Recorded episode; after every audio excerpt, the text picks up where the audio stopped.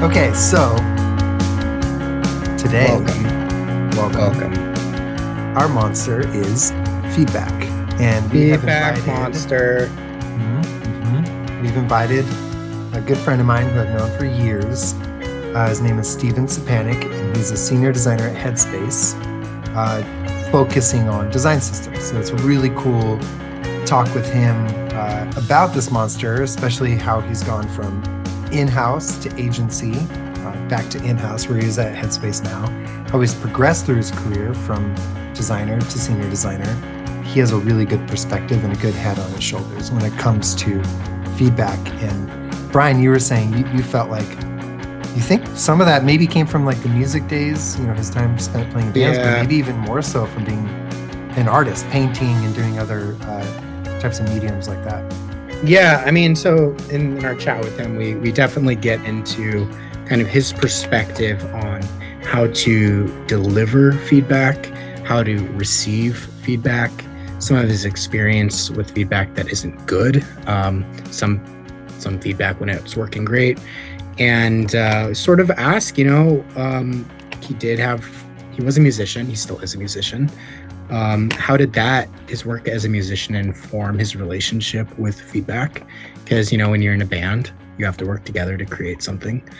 Um, and I think it's similar with any art.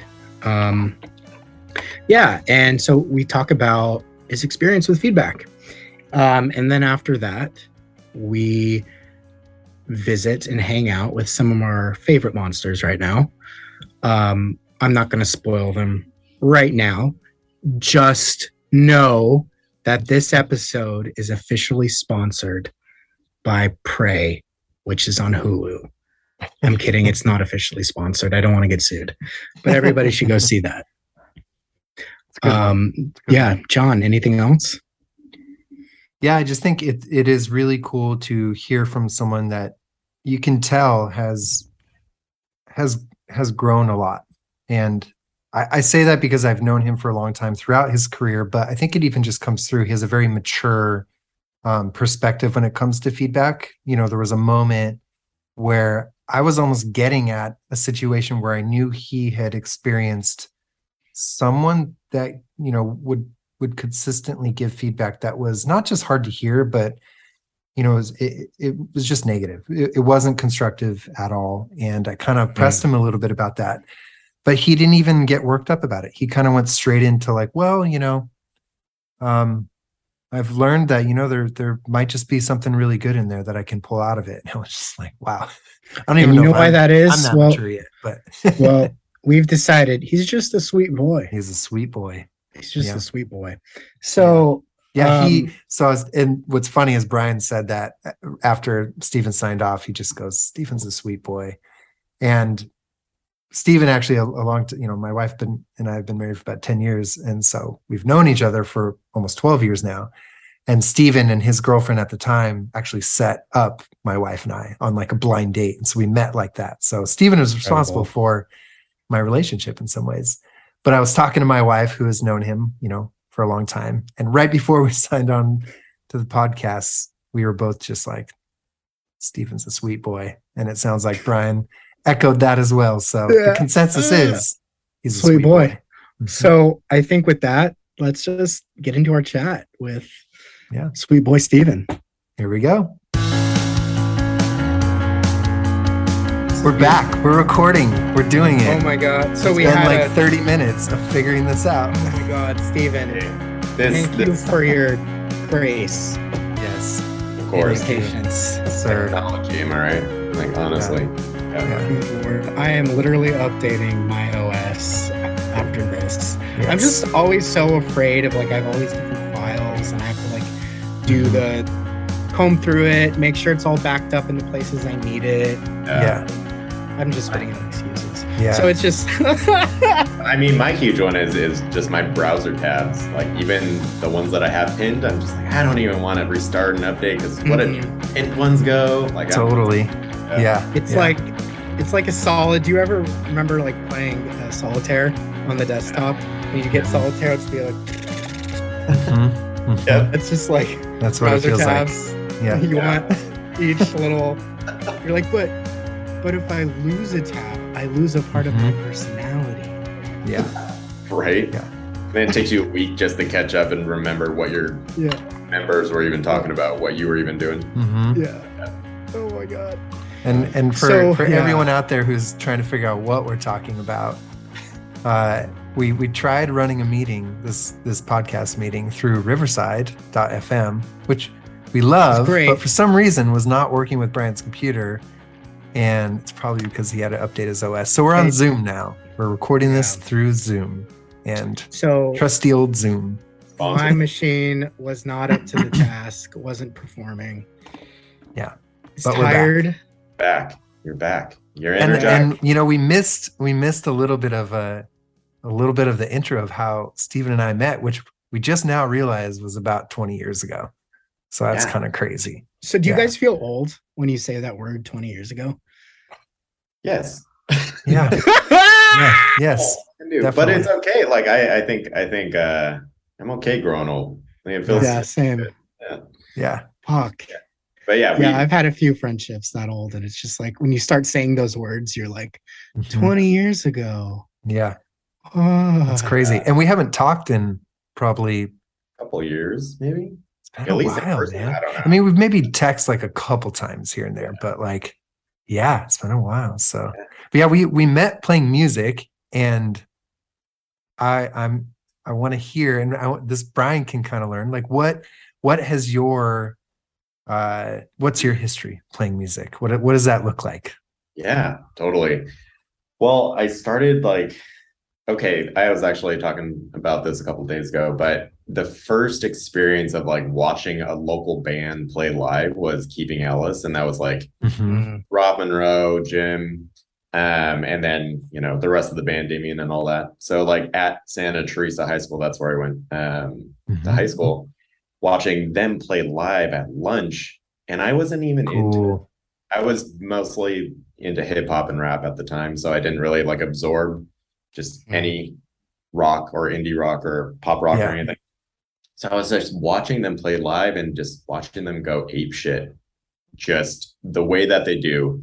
And I was so impressed, it made me want to start playing music and, Cool. and like pick up a bass and and just start learning and absor- absorbing everything that's you know indie rock rock metal all all the good stuff but also just Mhm. like curious about what the network and what the community was like within local music in san jose Mhm. specifically so Yeah. yeah big big you know shout out to keeping else and and uh those guys back in the day but Yeah. pretty much like once I incredible. started, yeah, I got into like my first band with Jesse Sotelo, Sotelo and uh, other other cool dudes, and we just ended up continue playing music as as much as possible. I think Fighting Jacks was like our huge inspiration during that time, so we ended up you know playing with a bunch of local bands and then just getting into the scene, and then met John Mhm. at some. Yeah, I kind of forgot when that was. So- yeah.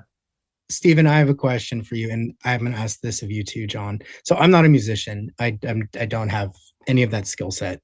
Um, Mhm. obviously, I love music, but I just I'm not a musician. Um, how did it feel like that first time being on stage? Ooh, so nerve wracking. It was. Yeah. What was your first performance? What do you, can you remember? Oh, maybe. Give us the think it was deets. probably- yeah, I think it was like for probably a birthday party at some random like Mm. shop or whatever for Mhm. like a bunch of friends. But um, and I think maybe another first couple shows was like at a church or something. There were always these like random venues in San Jose Totally. that Mm. Yeah. um like Armando's Pizza parlors. Yeah. Yeah. Armando's. Yeah. yeah, and like Chemical Freezone was probably like, I don't know. Once you hit to Campbell Gaslighter, you're like, all right, now I'm actually at a venue Yeah. on stage Or and Cactus everything. Club. Cactus Club, yeah, Yeah. wow, yeah. But um, Deep Yeah. cut. yeah, deep cut. I think once Mhm. th- that was probably it was just those random venues was kind of like the start. Really, a lot of Mhm. churches for sure. Yeah. Yeah. Yeah. I remember, Remember that. that. That's even consistent. I grew up in Los Angeles, and I remember my first show was a band called um it was a pop punk outfit called Neural N U R A L Awesome.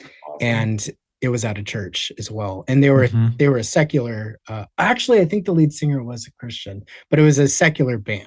Um, and I remember going there, and it sounded really good. Like the acoustics are great. Yeah. so yeah, that was a wave, man, of like Christian music scene. Yeah, is and then That and then it was, was like a big thing for a while.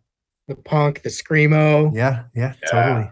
God, funny. So much screamo. a lot of screamo. Are you are you playing music today? Are you still playing?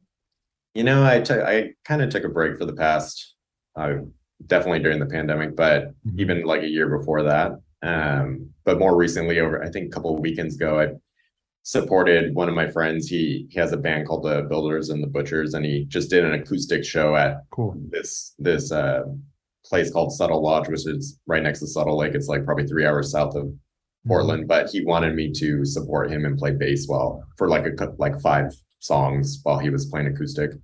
So that was pro- a couple weeks ago, and it was ah, it was pretty magical actually. The whole Cool.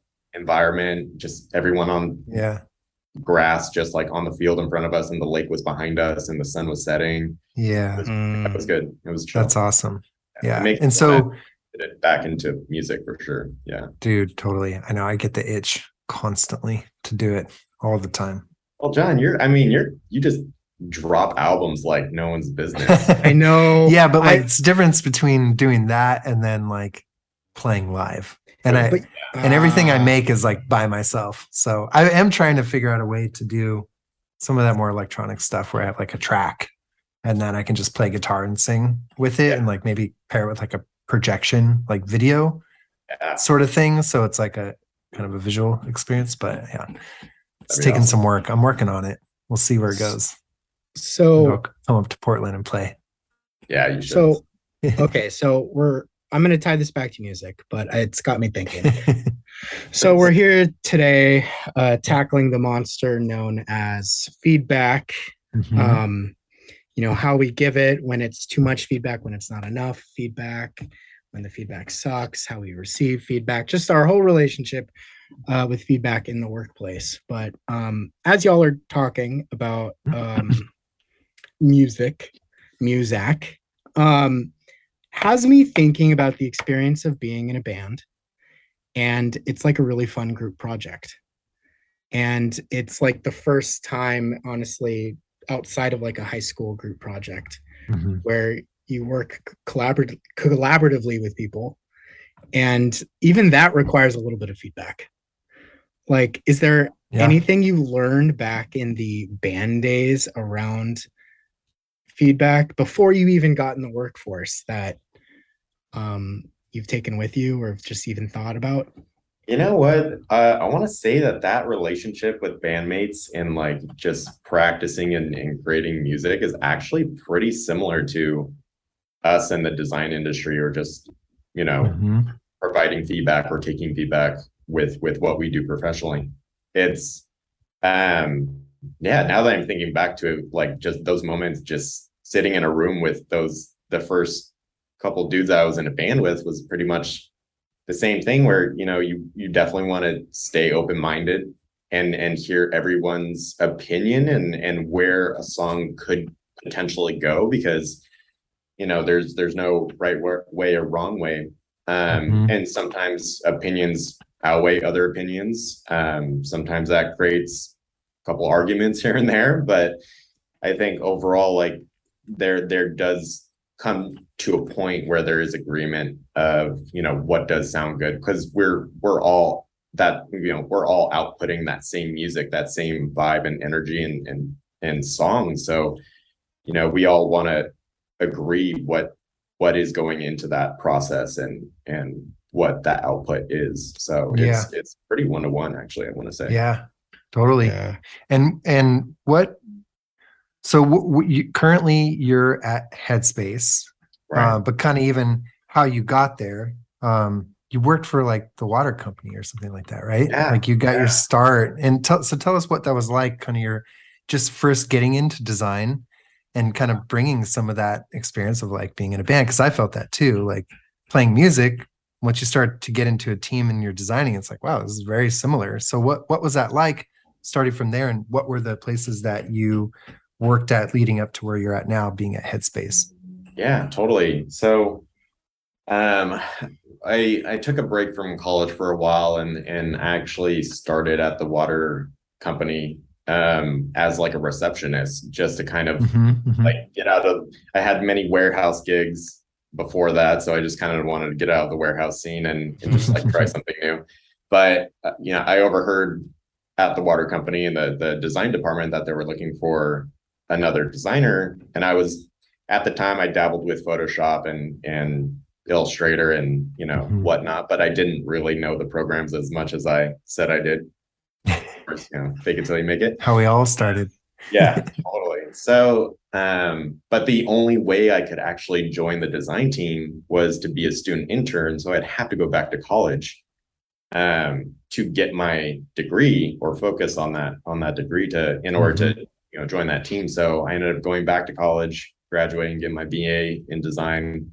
Cool. Um, and then not long after the water company, because what I did mostly there was just print, pretty much like in-house reports and and all that stuff. So um, it was it was exciting for me, but also looking back at it, it was, you know, it's very necessary to learn print, Mhm. but also it was, Yeah. I'm very happy I'm not in it anymore. yeah for sure Um, but anyways, yeah, just not long after, uh, John and I, we, we met, um, somehow at some point during that, that transition of Yeah. the water company into this other small boutique studio in, in Campbell or somewhere in San Jose. Mhm. Um, and we started to do, uh, interactive demos pretty much for like CEOs like Cisco and Brocade and like tech companies to, to really just focus and um, on on their vision work to to really sell like what they could be doing with their company and their their tools and features. yeah And so we really just made. I I, remember we always said between our designers and engineers, we made fake shit look cool. yeah it's funny because i don't even think it was called product design then Know, like that term was like what but that's literally what we were doing we were Yeah. doing like prototypes that's Yeah. basically we were creating prototypes that was it exactly. and sorry, back up, but yeah, that John was already working at that studio and Mhm. he got me to uh kind of enter that world. So I was there for Mhm. like probably I don't know three. It was a long time, too long. But Yeah. um, ended up going after that into my first agency gig called Mhm. Uh, which is Finnish a Finnish based agency um, located in Palo Alto. They had a bunch of offices and throughout the state. Mhm. So. I was there for about a year and some change. And actually that was that that was a weird transition because that was my first agency gig, but also that was my first um dip into product world as well. Because for like Right. majority of that time that I was there at Idean, I was actually planted on the the Nook app, the Barnes and Noble's Nook app. Um, Mhm. Mhm. department and team to to help with their uh, UX team to to work on their design system and and work on Android iOS with their QA team and engineers to um, to just you know pretty much work on their features. Uh, so that was that was kind of a mixture between agency and product. Uh, right Go, going back a second, um, when you're talking about design systems, oh, yeah. um, just kind of cluing folks in who don't really know. When you're when when you're describing design systems, what are you what are you what are you describing? What are you talking about?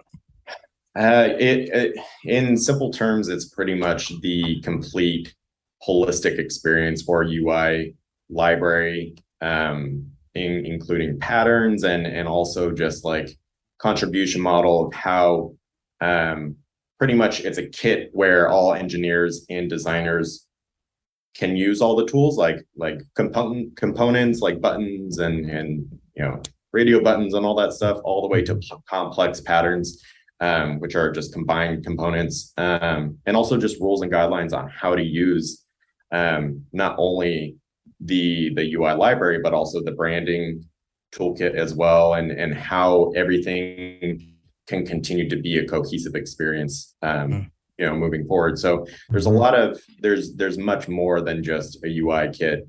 Um, that is that goes into design systems. It's it's it's pretty robust. Actually. It's it's a lot of moving parts. Yeah. Yeah. It makes a lot of moving parts easier to move. Yeah. oh, you know, that's a good way of actually describing Hopefully, Sum it up. Um, Yeah. Exactly. Yeah. Did did you when you got into you know bouncing between agency world and in-house world like what what did that what are some of the differences that Mhm. stood out to you? Yeah, I think I didn't really notice the differences in and what I was dealing with at the time of that first agency gig and, and that first product experience. It was more so when I uh, fast forward moved up to and joined Instrument, which is a creative agency up here. And I worked there for about like three and a half years. But that was that was a I want to say that was actually first real experience into Mm. agency work and and the world and actually working with end-to-end projects um, with with tight deadlines and um, that whole experience. Um, and with with all those projects, you know, working with, on strategy with with researchers and and going through the whole design process, and then even at the very end doing development handoff. I I did dev handoff for almost every project, um, Mhm. which was actually more my introduction into design systems and and also just again the whole overall process with with agency uh, Yeah. in general but so going from instrument um i wanted to go back into product for some time. I i was just kind of thinking about it um how i enjoy my time working on nook for barnes and nobles and it was just a very interesting dynamic. It was very systematic. There was it was just de- definitely a different type of thinking. Um so with my my skill set my experience with agency world i kind of wanted to change it up and go into product. So i ended up working at better mortgage for uh about a year after instrument um and that that was my my job before i went on to headspace but i pretty much ran the whole or helped ran run the whole design systems um, team for that company and built it from scratch uh, throughout that year. Cool. And then cool. now I'm here at Headspace running the design system over here as well. That's awesome, man. Yeah. So Uh, going, and oh, go ahead. No, just, how long have you been at Headspace now? Uh, it'll be a year in October, actually. Cool. Ooh, Nice, dude. Coming up. congratulations. Thank you. Birthday boy. I I don't understand, by the way, how it's is it September 17th at where when we're recording this. Um Mhm. I don't it feels like September's been two days long. Is that anybody else? Kinda, yeah. It is Yeah. weird. Yeah. I- Like August felt long. You know why? Wow. I don't know. For me, I feel like it's just been in the past couple days where it feels like it went from like all of the all of a sudden the, the sun was like, I'm gonna go down earlier. Today's the day. yeah. I don't know. There's always that point in mid September where you feel the difference and you're like, it's seven and it's dark. What happened? Like it just Right. sneaks up Uh, on you. Totally. That always happens to me. Yeah, I don't do uh Steven, where do you live? Do you still live in Portland or I still live in Portland. Yeah. Yeah. Um, my wife and I, we, we've been up here for about six plus years now. Yeah. rad? But I'm in Santa Cruz. Santa Cruz and Portland share uh yeah, share a similar DNA. I love Santa Cruz. I love it. so we have we have a little bit of Portland and then just like a, a, a little splash of like SoCal coastal San Diego. I don't know. It's it's weird. Um yeah, uh yeah, interesting. Um so you're at Headspace and you're uh the senior product designer uh doing design systems That's right. Yep. over there. Yep. Yeah, totally. And it, it's been a really good experience. Even my experience with Better Mortgage, uh, not not to get into the the tornado that came after I left. I'm sure you've heard about the whole uh falling out of that company, but if you haven't, go ahead and research it. Um but but that was a really good experience kind of really understanding how much i wanted to hone in on design systems in general and like really work on that craft and and work towards something that um you know not only to be proud of but also like i think design systems is such an evolving part of the industry that's it's just constantly growing things are changing there's so Mhm. many new tools that are constantly making our process even more efficient Yeah. um, not only on building the products, but also helping us build a, a better design system as well. Yeah. Um, which was awesome. So I had a really great experience on just like learning the ins and outs and like really understanding what I wanted as a designer and um, you know, a leader at least in that space um where I wanted to head to. And and what I did with with After Better was pretty much I wanted to look for something that a product that was you know helping people. I kind of wanted to get out of that the mortgage world. Uh, It was Mhm. kind of a stepping stone into product, but um Headspace was just it was I've I've actually wanted to be at Headspace for a couple years even prior to to joining and um it's been amazing. Yeah. Cool. I was curious, you know, kind of moving through your career, being a senior now, and you've had some senior roles prior to that. Um, what was it like moving from designer to senior designer? And with the topic of feedback in mind, how did that play a role in that transition? Yeah, totally. I think feedback definitely played a huge role. Um, so transitioning from designer to senior was, you know, I, I feel like there were at least maybe the the last couple years that I was at Instrument where I knew I was doing senior work. I knew I was leading projects the way a senior you Mhm. know should be leading a project so i feel like i was already doing the work it was just just a title thing that Yeah. needed to really happen and it wasn't sure. it was just more of like all right great you're officially now a senior but i feel like i've been doing senior work for majority of my time Mhm. at instrument before i was actual senior so but i think i think feedback and going you know getting feedback and providing feedback to other designers and and other disciplines on our team was really huge for my growth as an individual and a designer to understand like the type of feedback that I should be providing, the type of environment, safe environment that we should actually be, you know, providing each other to to give that awesome constructive feedback and and just safe safe space in general. So I think I think it took I was already doing the work of a senior, but I think I still needed to learn and grow um as an individual to on how to give feedback and how to also take in feedback. I think that's that is a certain aspect of a designer or just what we do that a lot of people don't understand is a skill set within itself and it's something Mhm. that you need to continue to grow and and really shape and and I, it's like therapy uh, honestly like you're you're going Mhm. into these design crits and you you want to really be empathetic towards the other people that are sharing their work you want to like really praise them and champion for them for what they've done but then also at the same time if you're if you're seeing areas of improvement you want to really provide that feedback in a in a positive way Yeah.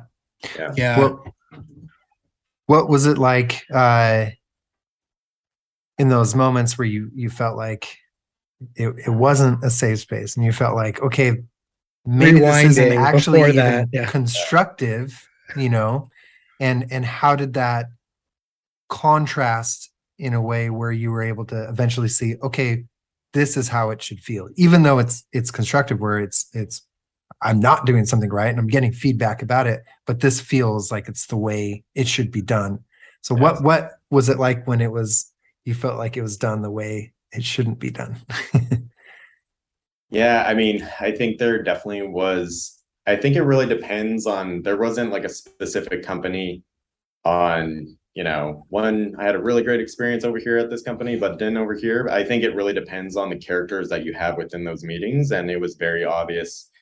Um, at least for me, when I was a designer, I didn't know how to maybe take the feedback or even provide it back or how to communicate what I was really, you know, thinking during that time and selling my designs. Mhm, mhm.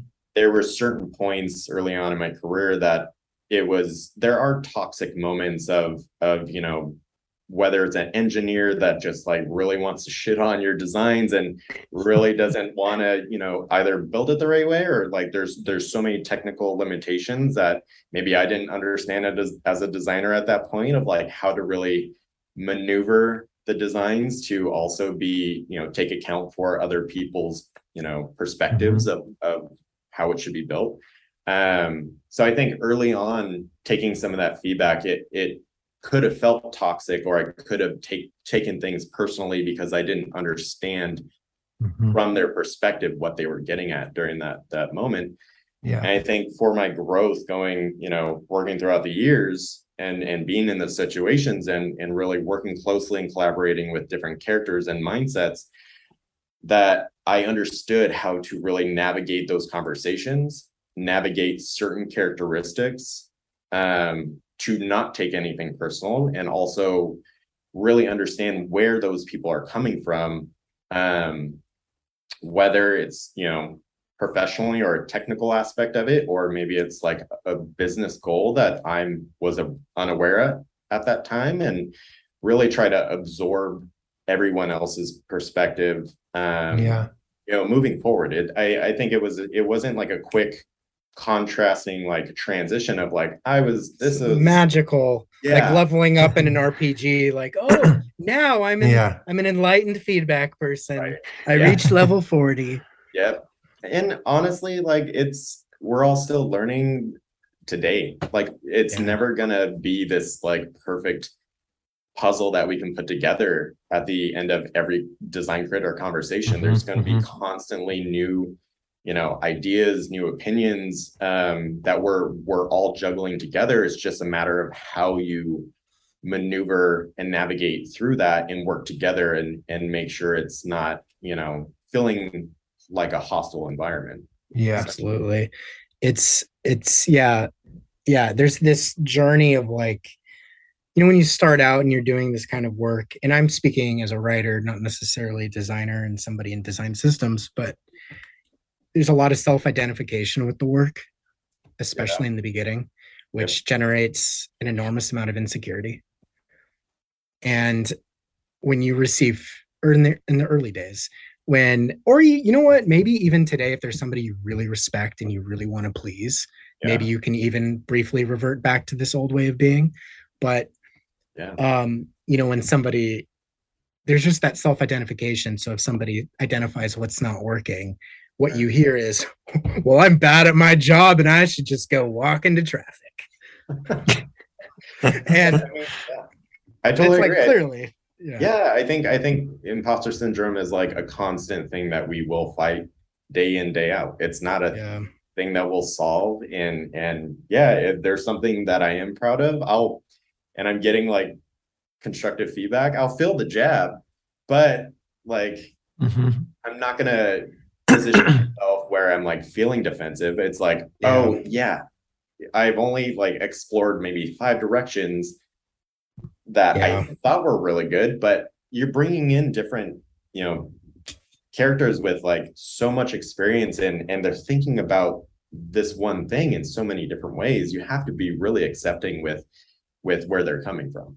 Yeah. Yeah. it's that maturation is very much like okay no it's really about about like how do we get the best work here and i need everybody's perspectives to get there Totally. um but it's it's it can be quite a journey and then Yeah. yeah hearing and articulating and responding to everybody's perspectives yeah. selecting which perspective you're really prioritizing as you re- reiterate like um I think Yeah. what's what's interesting is when I when I first kind of asked that question, I was definitely giving like free reign to be like, tell us about those moments where feedback was bad.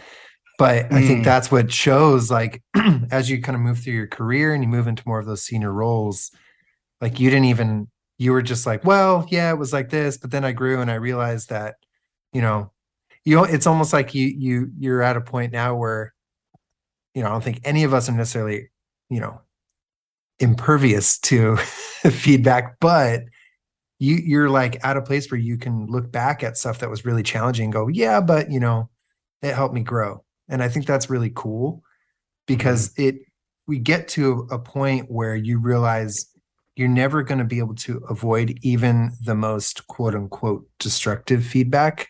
Right. like it feels destructive um and wait really quick it's- let, let's like break Yeah, that yeah, down. yeah. what is what is Yeah, actually- feedback Well, we're we were I don't know if you have it up in front of you, Brian. I'm trying to remember. I don't have it up at the moment, but there's that chart that I think a lot of us have seen, and we're we're going to post in our Instagram feed. So if you're listening to this at that point, you should it'll probably be there. But it's that chart where it shows what what are the quadrants again? Uh, Um, it, this is all centered around radical. There's the radical candor is Right. sort of the like the goal, right? Like That's you want to be totally like open about what you're trying to say.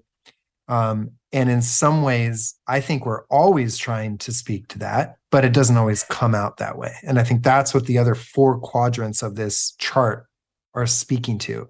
So one of the corners I know is ruinous empathy. And I can say because that's something that I can fall in at times. I'm a bit of a softy and uh I sometimes skirt around that radical candor that I need to be delivering to people.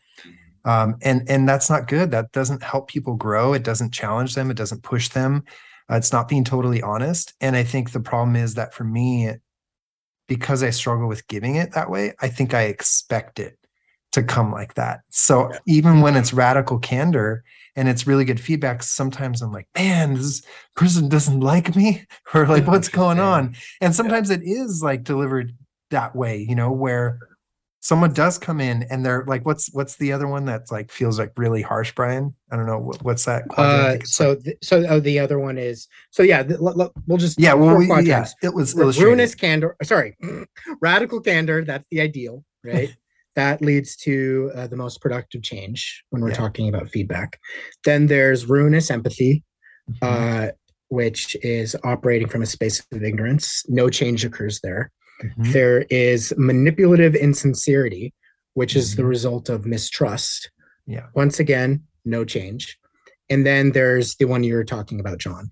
there is obnoxious aggression which comes from a space of defensiveness and there can be a little change there when we're talking about the work there and and that was one point I wanted to and I'll stop talking, I promise. But no, that uh that was a key point for me and and an interesting point of learning recently. And it kind of I think it came from like our our chief creative officer at YML. And he had this point of and I might be misquoting him, but I feel like this is what he was getting at was that that uh the more aggressive version of feedback, he would prefer that to the ruinous interesting because there is some change.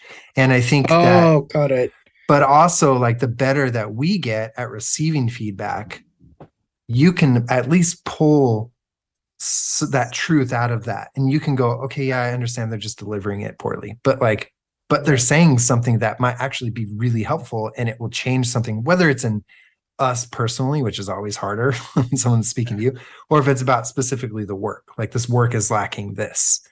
Yeah. and i thought that was a really good point. And it's not that we should all like go well it's okay to to do that we should all be striving for radical candor but it really shows how like ruinous empathy can be. It's kind of the worst because there's no change there's no challenge you know? It's So, just like oh you just want to make the person feel comfortable. Yeah totally. In the work at this and that can hurt the work. I i Mhm. think for me one of the big things um uh i think my my north star when it comes to feedback is um does the person still feel excited and engaged to keep working on the project Totally. Mhm.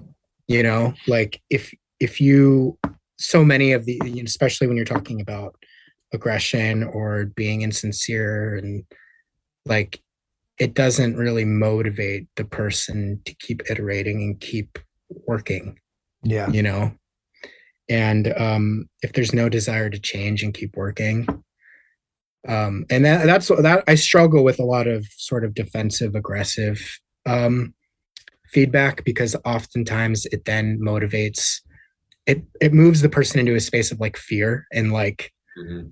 like uh and then it affects the work they don't feel like you know Mhm. free They're to stagnant. Yeah.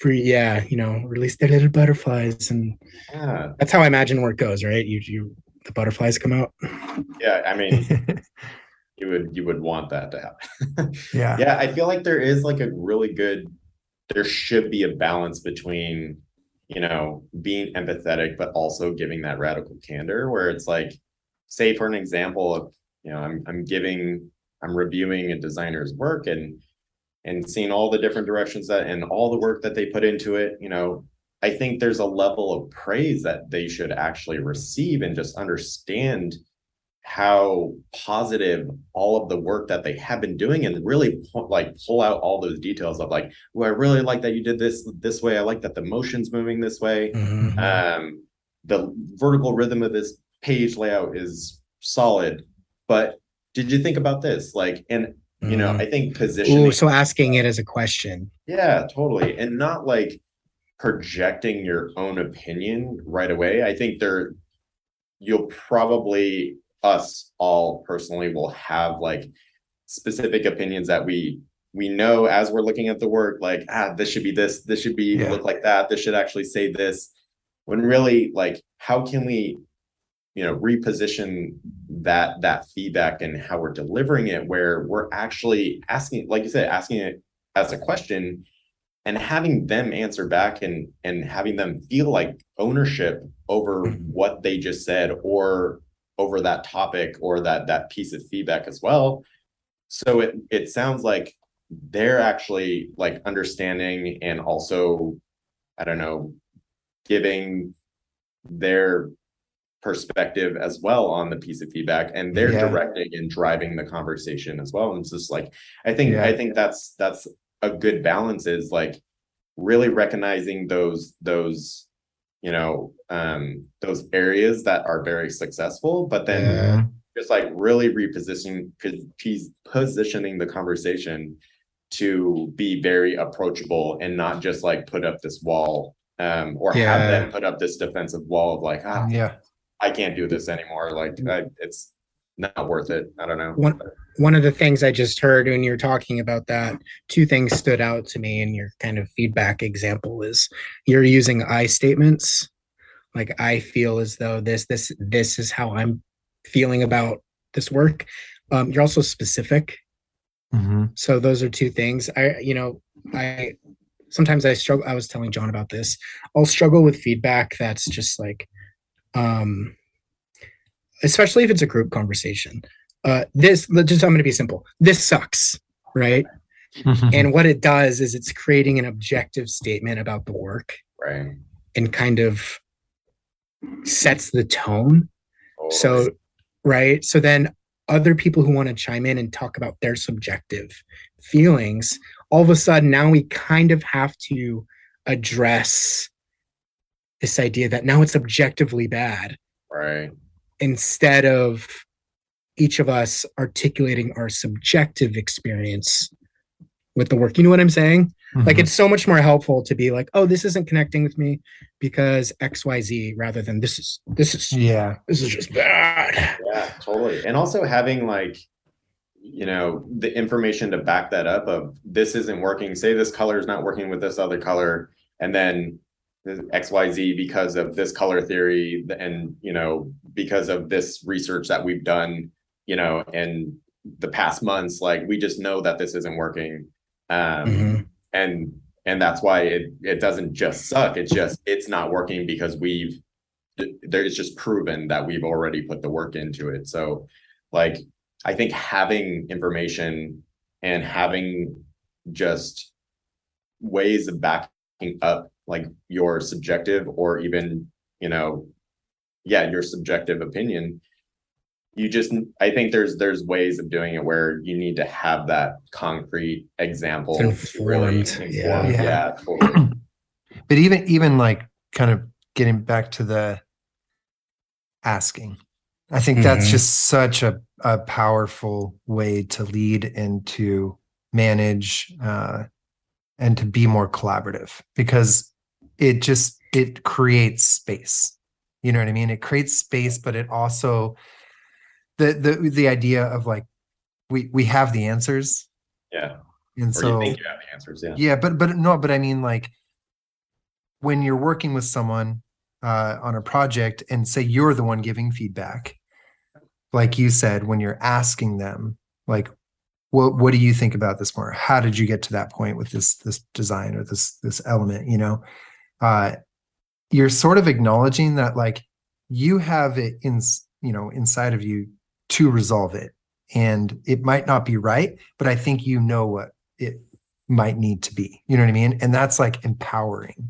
So it's a really cool way. Sometimes you do have to be a little bit more blunt, but like Sure. that's such a good like kind of first step into feedback. It kind of invites them into like that solution. Uh, but if they're not getting it, then you can kind of move more to that radical candor. You know what I Yeah. mean? For sure. I think Yeah. it that open dialogue to I mean, there's there's probably certain things that also the one, you know, you giving the feedback, Yeah. there's probably certain little details that you are not seeing that that person has was seen during that process and i think Yeah. it's having that open dialogue will surface more of that information and context of like Mhm. what were they thinking when they created this direction or Yeah. that direction like i think i think it's just kind of fuels the conversation to like really unlock all those little pieces Yeah. and maybe at a certain point you're like oh you know what my feedback doesn't it's kind of doesn't make sense anymore because like i get what, Yeah. where they're coming from like they're they're backing it up with these you know pieces of you know context and You, you get Yeah. yeah. I um the other thing too, that line of questioning is just like, you know, when you said, you know, walk me through what you're thinking. Um if if the work isn't quite there yet, uh when somebody's able to kind of walk you through their process and what they were thinking, when you understand where they're coming from, you can help guide them to the quote unquote better work right Yeah. when you you know you understand where they're coming from. I yeah questions is such a valuable um tool when Totally. it comes to feedback. One one one thing too like uh it's, I, I i really like that we're talking about this from like the the leadership side and i hope anyone out there at headspace listening to this this guy needs to be promoted to lead. Uh, I would just i would like to sign that petition verbally right now. I hope you get a promotion soon because it's you know that moment in a uh swingers where vince vaughn jumps up on the table and he's like my boy's all grown up my boy's all that's how i feel right now i feel like man I haven't talked to you in this context in a while. I'm like, man, Steven's like, it's all grown up. so grown up yeah I'm I'm stoked. It's just really cool to hear you like speak with that's such a cool. I'd I'd I'd be on your team. I'd I'd, I'd want you to be my There- manager. This is awesome. man. there's a cool headspace is a great team um Yeah. leslie witt's over there right yeah Oh, yeah look, she's she's fucking a force she is incredible Yeah. um our whole team like the design team is kind of ridiculous that it, it wasn't only the talent and like the the pure genius that everyone every individual has on the team but also it was what really sold me on headspace was not only you know the product itself but the culture like that was Mhm. but not only the culture i think i, I always kind of strive to find that culture that instrument had and has because Mhm. it's just a unicorn it's it you'll it's hard to get yeah especially when you're in the product world where everything is so cutthroat and and you know feedback is you're gonna feel like you're an imposter. Oh and there's like political motivations. Yeah there's so many Oh. you know business goals and objectives and and that and it's hard to really sell an idea or if you do Mhm. it takes two years to have it implemented. So it's like there's there's a lot of battling conversations and and different perspectives for sure but headspace not only the design team but even the engineering team the project like everyone at the company really lived up to that expectation of culture that I had at Instrument. Um, and it, it being in the product world, like it's kind of bonkers. That's awesome. Yeah. So what what what do you feel like? You know, kind of flipping it now to being more of the receiver of feedback from the people you might work with or re- report into. I hate using that phrase, but I mean, you know, you you're being managed by someone and someone's giving you feedback more than not, and maybe even like taking the analogy of like the fact that we pointed out we both have a telecaster on the wall behind us right here. Um, and then coming from the music days like my my image and I, I think we might go this way of, of the feedback monster is like kind of like a GWAR looking monster who's just like raging with feedback. Because I think when wait, we think wait, of feedback that's like Wha- the, a what? A GWAR? You know GWAR is? Uh, the- no the band GWAR Oh no, I don't. Well, there are some things that GWAR wears that we probably won't incorporate into our illustration, yeah. but it's like these monsters, metal monster gods that you know are holding guitar, Okay. crazy looking guitars. anyway, so I picture the feedback monster being like that with like this giant amp or like just sound waves coming out of the guitar. Because we think about when feedback is scary, Yeah. it's like that. And I think the word feedback instantly kind of gives us that in our head. That's the monster form of feedback, not the positive form. So, what Yeah. is it like being on the receiving end? Maybe thinking about like envisioning that monster Yeah. kind of overpowering you, you know? Yeah, totally. I think I think the biggest thing for me personally is is understanding what that sound wave of feedback feels like. Like maybe in the first instance of of, of receiving it, but I think how I've been able to mature as an individual and a designer in our industry is to understand and how to unlock the filtering mechanism between that large wall of sound and what's really important coming from that message. And not just receiving all of it as Mhm. you know what it is um coming through as as a Yeah. scary you know it's it's scary to receive feedback. It really is. Like whether it's good or bad doesn't matter it's it's still Yeah. you, you're putting yourself out there and it's it's really hard to take in so i think i've i've definitely and i'm still working on this and i'm sure we all are just like refining that aspect of it of of trying to filter out you know the real message that's coming through Yeah. It's almost I- like when you when you think about that guitar feedback, there are times where you're like, ah, dude, like turn turn it down or figure it out, whatever you're doing. But there are other times you're like, dude, that sounds cool. Like when someone just sque- I remember Mm. that band Sloe uh from San Jose, S L O E, this amazing rock band that we just all like grew up listening to. They're a little bit older than us. They were such a good rock band. And I always remember just the way their amps were like just like tuned up and dialed in, they would Yeah. get this feedback that was like cool sounding, you know, just a little bit of that squeal. Everything was a little bit hot. And I think that's that for me is when feedback is you get to that point where you're like, man, this is great. I want more. This is cool. Like it kind of reminds me of that, like it's loud and kind of crazy, but you like it, you know?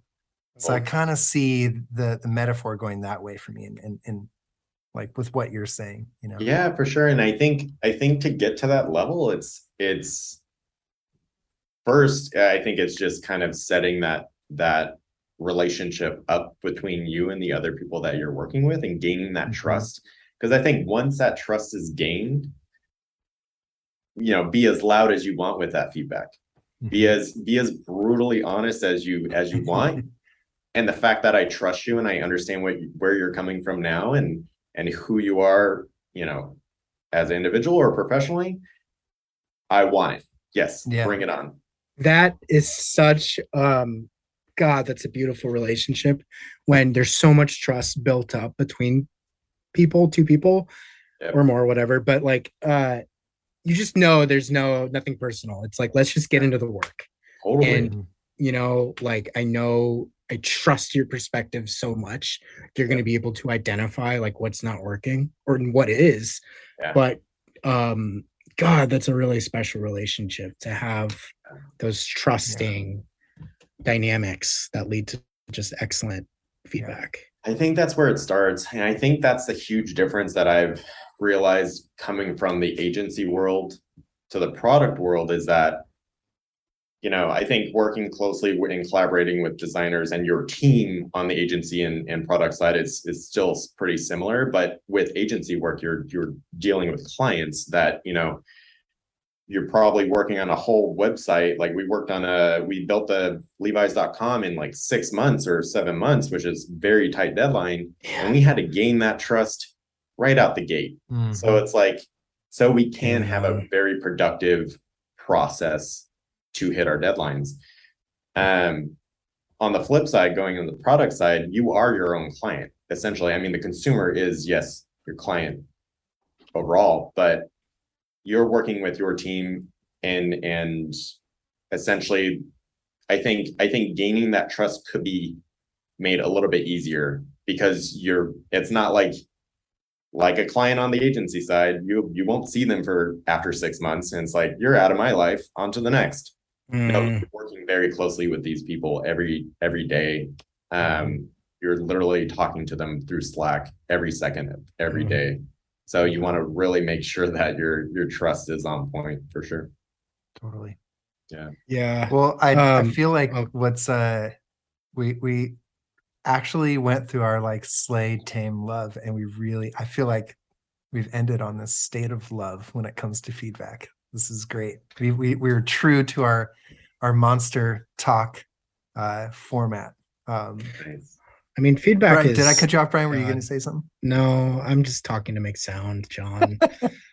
well maybe uh because we just did talk about what that feedback monster will look like it's a good segue into our favorite monsters at the moment so i'm curious Stephen, have you given any life. thought to what your favorite movie comic whatever anything it could be just some uh, most of the time for brian it's animals he'll pick like a badger or something like that to be his okay, favorite. no, sometimes animals. Most Okay, of the time, first of but i love it that- it's great Listen, badgers are amazing. They build. Still going on dams and- Badgers here. I was actually talking about beavers. I think it was a beaver lodge. I was talking about beaver lodges. They're quite amazing. Little little designers. They're just amazing. Yeah. Mm, sorry, I'm not going to talk about it anymore. Steven. Yeah. What what's coming up for you when you um when you Uh, say monster? well, I love Mhm. monsters. I love horror movies. I love thrillers. Yeah. The first thing that came to mind was like Predator or Alien. Which one would I prefer most? And I think that's like a really good go-to. But more recently, I rewatched Cabin in the Woods. If you've Yes. So good. Oh, I have God, it's so Chris good. Hemsworth, right? Yeah. Yeah, yep. Wait, that's I who you keep- remember, right? every time the I rewatch that, I keep forgetting that he's in that movie as well. Yeah, Um, Drew Goddard, I think, directed that. I think. Oh, okay. so yeah, I didn't know. But It's like a okay, yeah. Talk to us. I was gonna say it might be spoiler alert for any listeners out there that haven't seen it. Um, Mhm. and I'll do my best not to spoil it all. But I want to say that the monster that I really find scary and appreciate is actually the big big brother aspect of that Yep. whole movie because Mhm. they're essentially manipulating and puppeteering every monster experience in cinema Mm, which is wild. They're actually the the driving force between or for all the horror out there, Yeah. which is wild. it's a good answer. So this idea of that there's something carefully manipulating and moving the Mhm. monsters, th- those that control the narrative around monsters, Right. and what's deemed scary, what's deemed not. Yep. Totally. Um, which is who gets to be scared, who get doesn't. yeah, exactly. I mean, in the end, clearly it's a self-destructive um environment that they put themselves in because it, Mhm. it didn't, you know, things don't work out here and there. But Yeah. Yeah, but I think I think that that was rewatching that. I it felt like I was watching it for the first time because I was just blown away by how much Yeah. power those people had. Mhm. Cat, yeah, that's a great fucking movie. I love that movie. Um, it's funny too. Yeah. Did, you, did y'all see? Wait, sorry, Stephen, go. Was I'm curious on what your monsters currently are, favorite monsters. You go first, Brian. Dude. Oh man, I I thought I had my answer, but then you said Predator, and I'm not gonna lie, y'all. If you haven't seen Prey, I was gonna say, yeah. Prey. oh fuck. So good. Uh, There's a such little bit of cheese for me in it, but in general, I'm like, this is great. They should continue doing these and just. Well, you, yeah, I'm taking over. You, you. This is your No, story. I um okay, so this is what I uh A, we get a native perspective, right? So it's Mhm. like a Super cool. decolonized horror movie set in a time that is specifically defined by colonization. Mhm, Um, so that was awesome. That was Yeah. fucking rad. Getting an insight into Comanche culture. That was just ah, I Mhm. loved it. Um, and alongside that, this idea that the predator is just this unstoppable force who is three steps ahead of you. Yeah. And they really brought us back to that terror of Mhm. the terror of being hunted. You're just Yeah. meat. And um ah yeah, that wasn't yeah, that might have to be my answer now.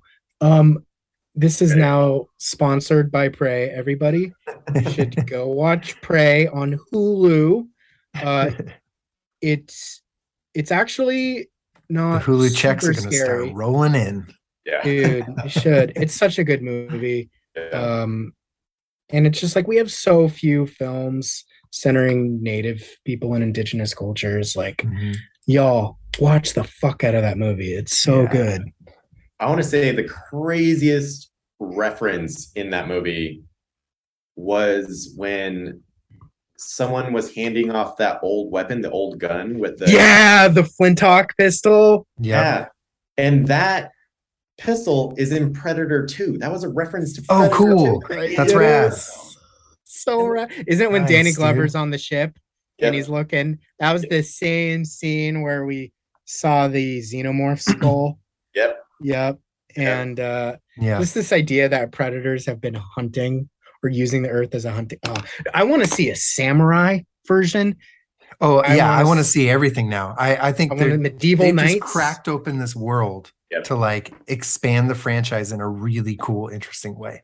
Like Yep. which can be disconnected. Like they don't need to be. They're just their own. It reminds me of comic books now. I feel like it's in that Yeah. state where it's like, what's the next volume? You know what I mean? Like just keep Yeah. bringing it. So Totally. good. Yeah. John, It's what's been your s- yeah, John, talk to us.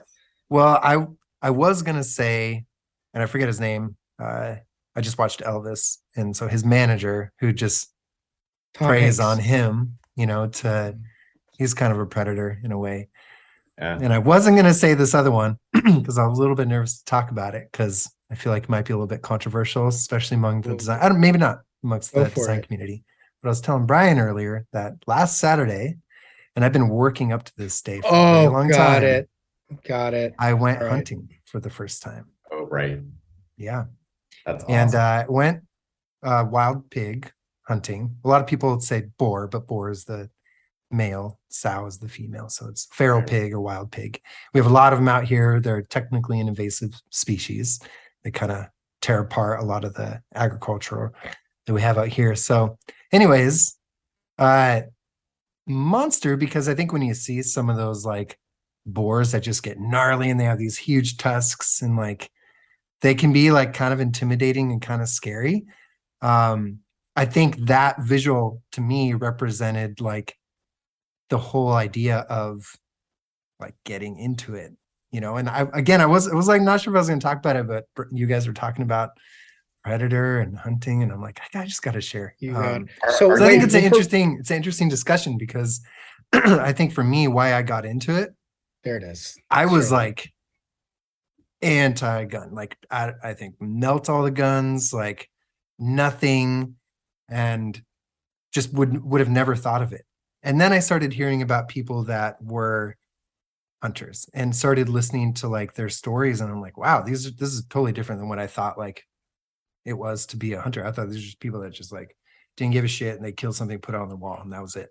yeah. And I started realizing and learning that like 99% of the people that hunt are like take it very seriously. And in some in most cases, it's like pretty like spiritual and magical to them. And like they're doing it for the meat.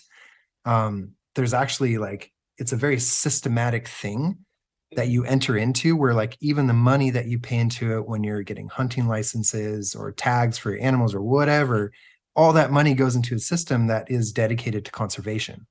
And so it's interesting because I think the hunter, I think, is demonized as a monster in some ways. And and that's to my experience, it's like not the case. Like these people are actually Mm. like very serious about conservation because they know like even not just conserving the animals, but conserving the environment because the number one killer of animals is the environment, not hunters. If you don't manage the environment right, and there's so much nuance in that, then these animals won't have a place to thrive. And so it's crazy to think, you know, people who are like, oh, they don't care about the environment. These people actually really do. It's really important to them. And yeah, it was it was a pretty amazing experience going from like just like no i would never want to get into this to being curious and then like learning each step of the way doing like hunter safety course and learning how to shoot a rifle and like all this kind of stuff and like taking these these steps for like almost a year.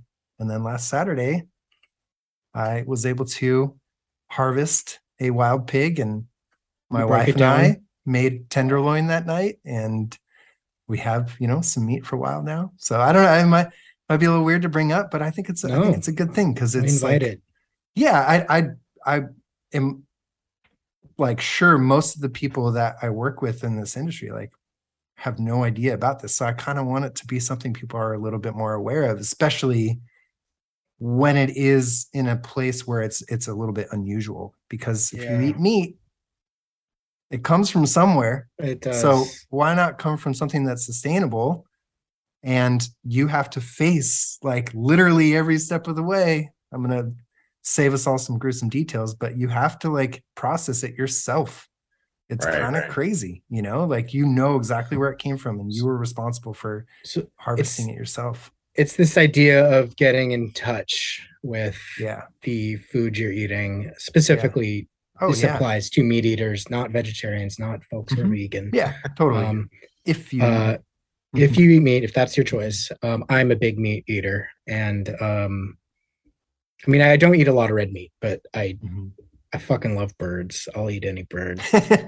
Get over here, yo, you pigeon, get the Get fuck over over, here. here. Get over here. No, like um, a, I'm Brian's kidding. a cat. He's secretly I don't eat cat. pigeons. Um, did you know pigeons are actually quite beautiful under ultraviolet light? Okay, No. I'm gonna say this and then we're gonna go back to the that. thing. Yeah. But I want so um there's a whole world in UV.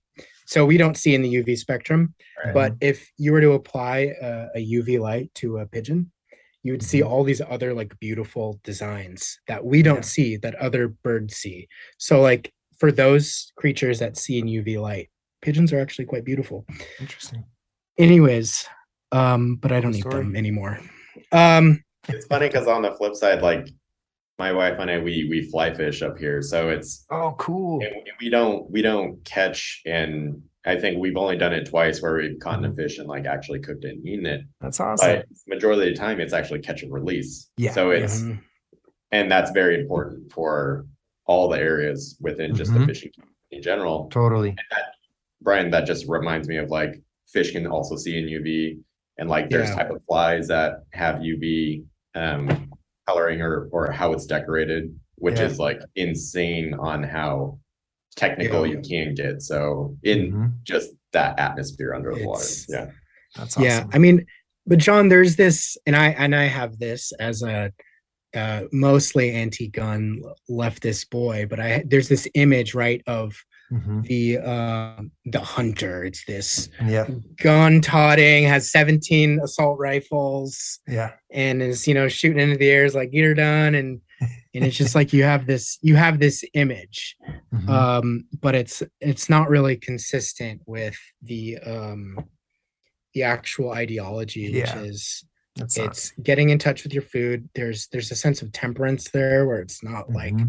i'm not going to go kill a ton yeah. it's like preserving the environment it's about getting in touch with your Yeah. food um it's not the folks who are like big game hunters who are like i'm gonna go kill a lion or an endangered species or yeah. and Yeah. it's not what john's doing john's not And all that stuff is regulated. So for the most Yeah. part, anyone who is straying outside of that, they're doing something illegal. And that's something Yeah. that most hunters are like, fuck those guys, like, round them up and throw them in jail. Like yeah, there that is like a big i mean you have hunters going after people like that like trying to make sure they they do like suffer the consequences you know whether it's a citation Yeah. or if it's straight up throw them in jail because they have like x amount of this you know hanging on their wall that they didn't get any tags for or they went outside like deer season is short it's not very long you know all this stuff is very heavily regulated much like fishing you know like it's got to be a certain weight or size or whatever and there's only you can only you know use this kind of hook or whatever. You can't use barbed hook if you're getting salmon like stuff like that. So i think that's another thing people don't realize there's all these regulations you know? I am what they call a little bitch And if I saw if I saw a boar in the wild, I would probably run and cry a little bit into my shirt. Um, Mhm. boars are scary. Yeah. Well, okay, we don't need to talk keep talking about boars, but respect to their life, and I just hope they're having uh they're not I hope they're not bored. Nice. Yeah. Someone, my friend commented that on my post and he said, boring. And I wrote, it was sow amazing. There it is. We all we all need to be for that. shot. I'm kidding. Um so I, yeah, uh I feel like we're getting to the end here. Yeah. Um Sorry for taking over this monster talk, but I had a, a soapbox to climb onto. I knew there. I knew it was gonna happen. It's one of the first things we talked about in our pre-meeting. He just Yeah. like perked up. Yeah. Um uh thank you, Stephen. I I know Mhm. um we had a little hiccup at first. so thank you for your Technical difficulties. Technical difficulties. Yeah. yeah, Um, man. It's been awesome. Thank you so much for taking the time. It's great Yeah. to connect with you again. Thanks for uh, having me. catch It's- up. it's- yeah, it's really awesome to see like how all the different monsters of design that you're spinning up and and seeing how this podcast is evolving. It's it's really awesome. Mhm. Yeah, man. I know it's funny. I posted like a, a Gollum meme the other day, and then uh, someone commented on my, my friend AJ commented on there. And he's like, "Ooh, does that mean the monster is about making your designs precious?" I was well, like, that's funny. "Or Uh, like your yeah. baby." I, was I like "Ooh, that that. is a good monster. Yeah, self, no, we can that's not about what it is. self-identification. That's a great one, and it Self-identification should will look like work. Gollum. That's perfect. So, Ugh, AJ, you're probably listening to this. Good idea. great idea. Shouts to AJ. Yeah. Shouts to AJ. AJ or um anybody should wait, what am I saying? Oh, I'm hungry. Sorry. Um I got distracted. this talk about yeah, I am. I'm hungry now. It's noon. Oh. um Pop Pop needs to eat some food. Um this episode has been sponsored by Prey and at space. and Boars. Mhm. Um Boars. and I don't think Boars are sponsoring that. yeah. no, there's a boar in like a tuxedo. the. Boars are going to protest this episode. That's yeah, what's the boars. happen. the boars are asking for their fifteen percent. Um, Yeah, yeah. Uh, Well, where where can Steve- people where can people find you? Oh yeah, They want to look at your question. work or or Yeah. kind of see what you've been up to. Totally. Um, I actually pulled down my site recently, but I'm sure I, I'll put that back up and Mm-hmm. share share my at least professional work. But my more personal artwork, you can find me at Theater of the Absurd. Theater. Oh my god, we didn't even talk about your art. That Yeah. is- Uh, You, I you have probably so many. probably can't see it because it's out of frame here. Because I think the way we crop this is tight. But there's a skateboard hanging behind me, back here to the left, and it's from a short Art. film I did like 12 years ago or something crazy. yeah, And long Steven time. painted it, and it's a zombie. I'll post it on Instagram too. That's but it's oh my god. beautiful piece So of art that's- that it's been on my wall Uh, for Yeah. since he painted it. So I love it. Okay, there was a whole conversation. We can do this another time. There was just this whole idea around. Now you know what? I'm not even gonna fucking open that box. Okay. Well, the are- point wait, is, wait. Stephen is also a very, very Artist. talented artist. I've been to your art shows in the past. Wait, it's You've- theater of the art. You said Absurd. Absurd. theater of the absurd. Yeah. And that's at Theater of the Absurd. Is there like a Yep. It's like Okay. theater dot of dot the dot absurd. It's gotcha? Okay. The worst name. No, no, yeah, yeah, that makes sense. Yeah, cool. We'll we'll post that link too, and Cool. we share it out. Oh, that's a great Awesome. Yeah. Cool. Sweet. All right. Sweet, Steven. dude. Many blessings.